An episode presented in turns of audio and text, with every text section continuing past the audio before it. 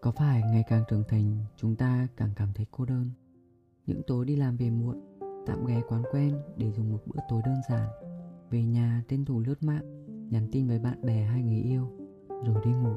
Sáng hôm sau lại một vòng quay như thế, ngày nào cũng vậy. Vì cuộc sống quá nhanh hay chúng ta đang sống quá vội vội đến mức chẳng kịp dừng lại để thở, để hỏi bản thân xem mình có mệt không, có đang ổn không, có thực sự đang hạnh phúc hay không, và hơn hết chúng ta vội đến mức quên mất bản thân mình cũng cần được chia sẻ, cần được lắng nghe.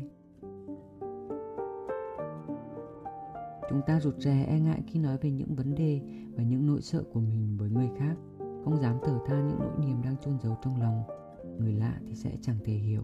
Ta càng không muốn những người thân yêu phải bận lòng.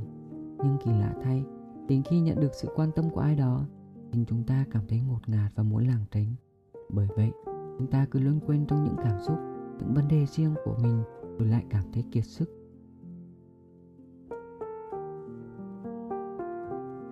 Liệu bạn có nhận ra rằng sự phát triển mạnh mẽ của mạng xã hội chính là một minh chứng về việc xã hội ngày càng hiện đại, con người càng thu mình với thế giới thực?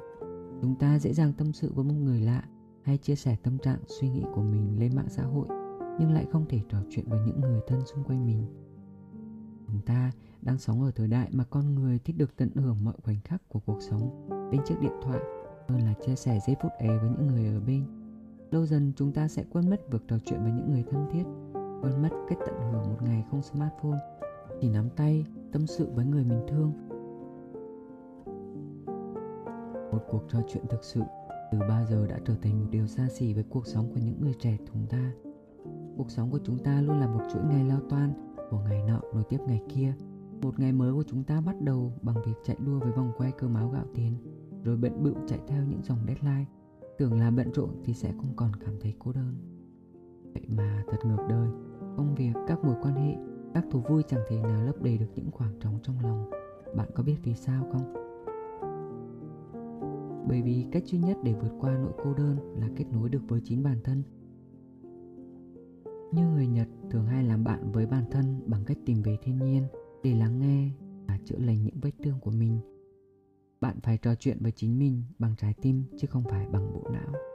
Thành thật, để xem mình muốn gì và điều gì mới thực sự khiến mình hạnh phúc. Ngắt kết nối để rồi lại kết nối.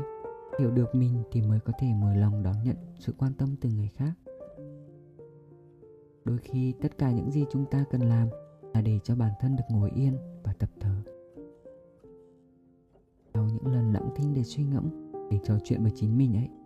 Tôi tin rằng chúng ta đều sẽ chẳng cảm thấy cô đơn dù ở bên cạnh ai, hay chỉ đang một mình.